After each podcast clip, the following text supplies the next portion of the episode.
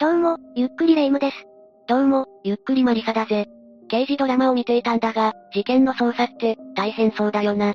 事件に捜査はつきものだけど、確かに大変だと思うわ。有力な証拠が見つかる保証がないのにやらないといけないと想像すると、それだけでしんどくなるぜ。ある程度、目星をつけてするとは思うけどね。目星がなかったら、まさに一本の藁を探すような話になってしまうもんな。一度捜査したら終わりじゃなく、また同じ場所を探したりと、とにかく大変な仕事だぜ。事件の内容によるでしょうけど、同じ場所を再び捜査することも、もちろんあるわね。中には、以前捜査した時には何もなかったのに、再捜査された際に新たな発見があった事件もあるの。やっぱりそういうこともあるのか。それはどんな事件だったんだ？じゃあ今回は、札幌市厚別区女性殺害事件について解説していくわね。それでは、ゆっくりしてってね。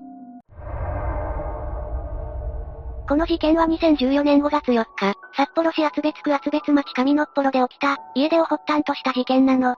被害者となった伊藤かなさんは、4日の午前0時40分頃に、婚約者に対して、散歩に出るって言って家を出たわ。そんな時間に散歩なんて、婚約者と何かあったのか？どうやら家事の分担について口論をしてたみたいなの。それでスマホと家の鍵だけを持って家を出たらしいわ。きっかけ自体は些細な口論だったんだな。そこから何があったんだ？伊藤さんはスマホを使って、LINE 上で友人とやり取りをしてたのが確認されてるんだけど、午前0時56分に連絡が途絶えたそうなの。それからは、友人のメッセージに既読もつかなくなったそうよ。ということはその時に何かがあったんだろうな。どうやらそうらしくて、4分後の午前1時頃に婚約者の携帯電話に、助けて、警察呼んでと訴える電話があったのよ。婚約者は場所を聞いたみたいなんだけど、電話先の声が不明瞭で聞き取りにくく、伊藤さんがなんて言ったのかまではわからなかったそうよ。しかし電話で助けを求めるってことはただごとじゃないぜ。婚約者は警察には通報したのか？婚約者は電話を受けた直後の午前1時3分頃に、警察に通報しているわね。公開捜査は2日後から始まったわ。それで、何か発見されたりしたのか？それが、最初は事件につながる証拠や遺留品は、何も発見されなかったのよ。そして残念なことに、通報から3週間以上経った5月28日の午後4時過ぎに、伊藤さんの遺体が発見されたの。亡くなっていたなんて、無念だぜ。にしても、発見に3週間以上もかかったということは、伊藤さんの遺体は離れた場所にあったのか？いいえ。公園を散歩していた近所の人が伊藤さんの遺体を発見したんだけど、発見現場は伊藤さんの自宅からわずか700メートルほどだったのよ。その場所は、すでに警察の捜査が4回も行われていたわ。4回も捜査をしてたのに遺体を見つけられなかったっていうのは妙だな。しかし遺体が見つかったなら、何かわかることも出てきたんじゃないか？じゃあ次は、発見された伊藤さんの遺体について話していくわね。まず発見場所だけど、住宅地に接した東部緑地南側から数十メートル入った遊歩道脇にある、斜面を降りた林の中の木の裏の窪地だったわ。現場を見てみないと何とも言えないが、近所の人が散歩してる最中に発見できるくらいだし、そこまで隠されてるって感じじゃないな。遺体はうつ伏せの状態になってて、その上から落ち葉がかけてあったそうなの。落ち葉は、遺体のほとんどが隠れてしまうほどの量だったらしいわ。しかもその斜面は勾配がきついらしく、犬の散歩でも普通は入らないような場所だったの。落ち葉は犯人の偽装っぽいけど、どうしてそんな見えにくい場所にある遺体を発見することができたんだ？詳細は不明なんだけど、発見前日には強風が吹いてたみたいなの。それで遺体を隠していた落ち葉が飛ばされたんじゃないかと、文春が報じているわね。なるほどな。それで、伊藤さんの遺体の状態はどうだったんだ？伊藤さんの遺体は下着姿だったらしくて、靴は両方とも現場にない状態で、靴下は片方だけ履いてたみたいね。それと発見時点で、すでに腐敗が進んでいたそうよ。すでに腐敗してたってことは、殺害自体は婚約者に電話があってからすぐに行われた可能性があるのか。死亡推定時刻ははっきりしてないけど、少なくとも亡くなってから時間が経ってるのは確かだわ。現場の土の状態や腐敗の状態からして、遺体がずっとそこにあったのも間違いないようね。つまり、遺体は最初からそこにあったが、落ち葉や地形が原因で偶然発見されてなかったってことか。それで、現場から遺留品とかは見つかったのか？伊藤さんが身につけてた指輪やブレスレットが発見されてるわ。ただ、連絡を取るために使ってたスマートフォンはなくなっていたのよ。どこに行ったんだろうな。もしかして、犯人が持って行ったのか？スマートフォンの行方は分かってないけど、警察はそうなんじゃないかと考えてたみたいね。金銭目的なら指輪とかブレスレットも持っていきそうだが、それはそのまま残ってたんだな。そういえば、伊藤さんの死因は分かってるのか？それが、伊藤さんの遺体はフランが進みすぎてて、死因の特定ができなかったのよ。ただ、目立った外傷がなかったことから、抵抗する間もなく殺害されたんじゃないかとされてるわ。死因がわからないとなると捜査も難しくなりそうだが、犯人の目星はついてたのか？警察は当初、発信履歴などから婚約者を第一容疑者にしてたんだけど、その疑いは捜査によって晴れたの。ただ、その後に当時33歳だった錦野正幸という男が容疑者として浮上したわ。その錦野って人物は、何か伊藤さんと関わりがあったのか？伊藤さんとの直接的な関わりはなかったんだけど、現場や遺留品などに付着してた DNA の型が一致してたのよ。関わりがなかったのに DNA を採取されてたってことは、錦野は何か別件で逮捕されたりしたのか？ええ。錦野は薬事法違反で逮捕されてるの。脱法ドラッグである MN18 を所持してたことで捕まってるわ。その事件の時に採取された DNA が、伊藤さんの事件で採取された DNA と一致したんだな。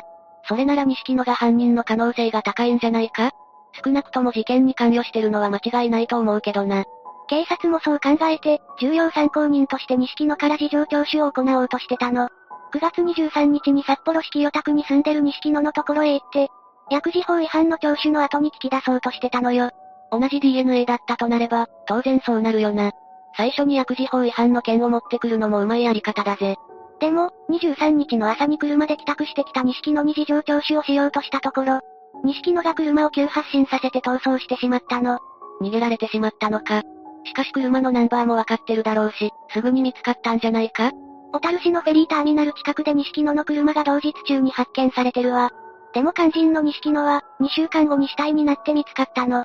日橋の橋の欄干下で首を吊っていたそうよ。遺書はなかったけど、外傷もなかったことから自殺だと考えられてるわ。錦野はやはり犯人で、これ以上は逃げられないと思って自殺したのか？自殺の理由まではわからないわ。自殺してしまった以上、錦野が伊藤さんの事件にどう関わってたのかも不明なのよ。状況からすると錦野が犯人としか思えないが、それもはっきりしないんだな。誰が犯人なのかも厳密にはわからないし、伊藤さんの死因すらわかってないわけだしな。じゃあ、ここからは事件に関する一連の流れを見ていくわね。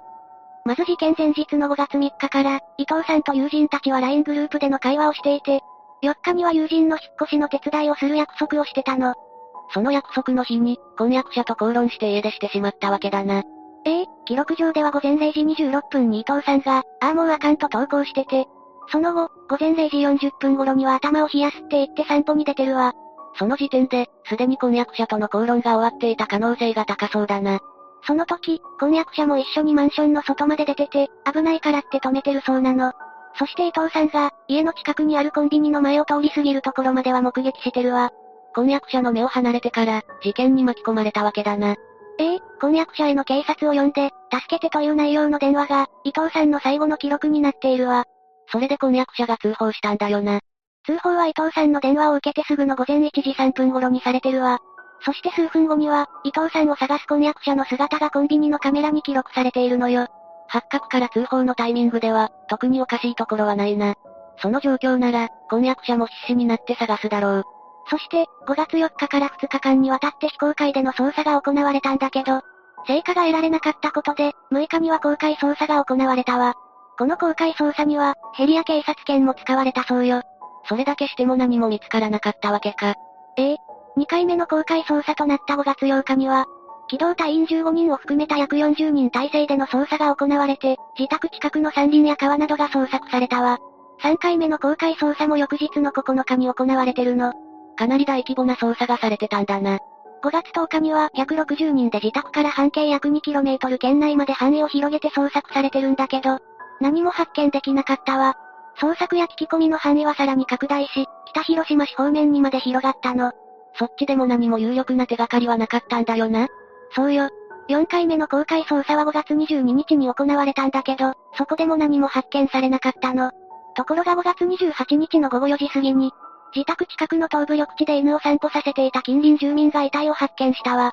ここで殺人事件だってことが確定したんだな。そういえば錦野は、どのタイミングで別件逮捕されてたんだ？まず錦野が最初に逮捕されたのは5月13日だったわ。この時は、住居侵入の現行犯で逮捕されてるの。ただこの件は処分保留になったわ。次に薬事法違反で逮捕されたのが5月27日のことね。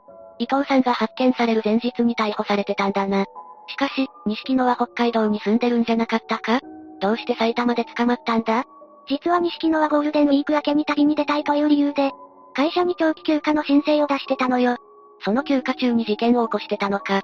事件にどう関わってたのかはわからないけど、西野が北海道にいなかったのは事実ね。ただ、西野が捜査線上に浮上してきたのは夏になってからだったわ。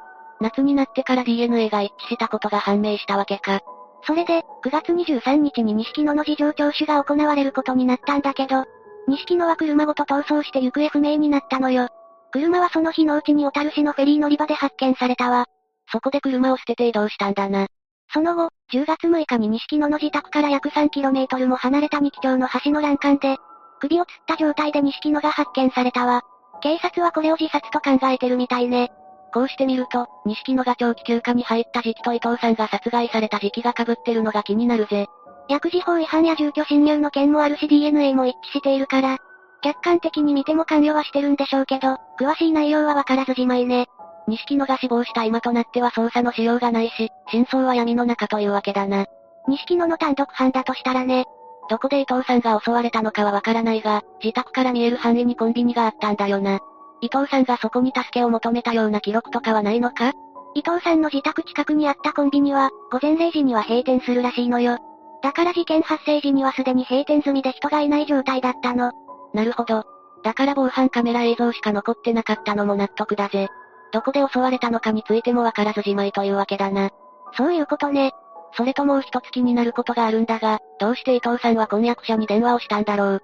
誰かに狙われてるとか襲われてるってなったら、まず警察に通報しないか？元警察官でジャーナリストの小川太平さんの話によると、私も経験あるんですが、実際に110番ってなかなかできないんですよ。ですから親や兄弟、恋人といった身近な人間にまず電話するということはよくあるんです。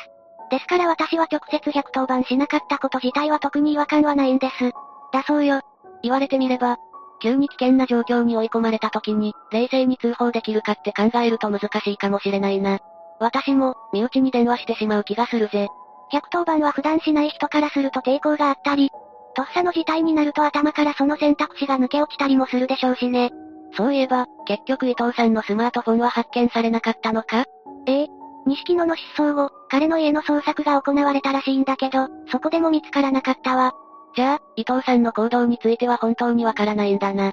詳細まではわからないんだけど、伊藤さんが婚約者にした電話が、自宅に近い JR 上野っ幌駅周辺の基地局から発信されていたことが判明してるわ。じゃあ、伊藤さんは駅周辺にいたことになるんだな。それから捜査本部によると、電波が完全に途絶えたのは東部緑地や伊藤さんの自宅を含む半径約 2km の範囲内だったそうよ。電波が途絶えるまでは、その範囲内にスマートフォンがあったことになるな。聞けば聞くほど、謎が深まる事件だぜ。以上が、札幌市厚別区女性殺害事件よ。錦野が事件に関与してる可能性はかなり高そうだが、自殺してしまったんじゃ何もわからないな。錦野が自殺した理由も不明だから、何を目的として伊藤さんを殺害したのかも不明なままなのよね。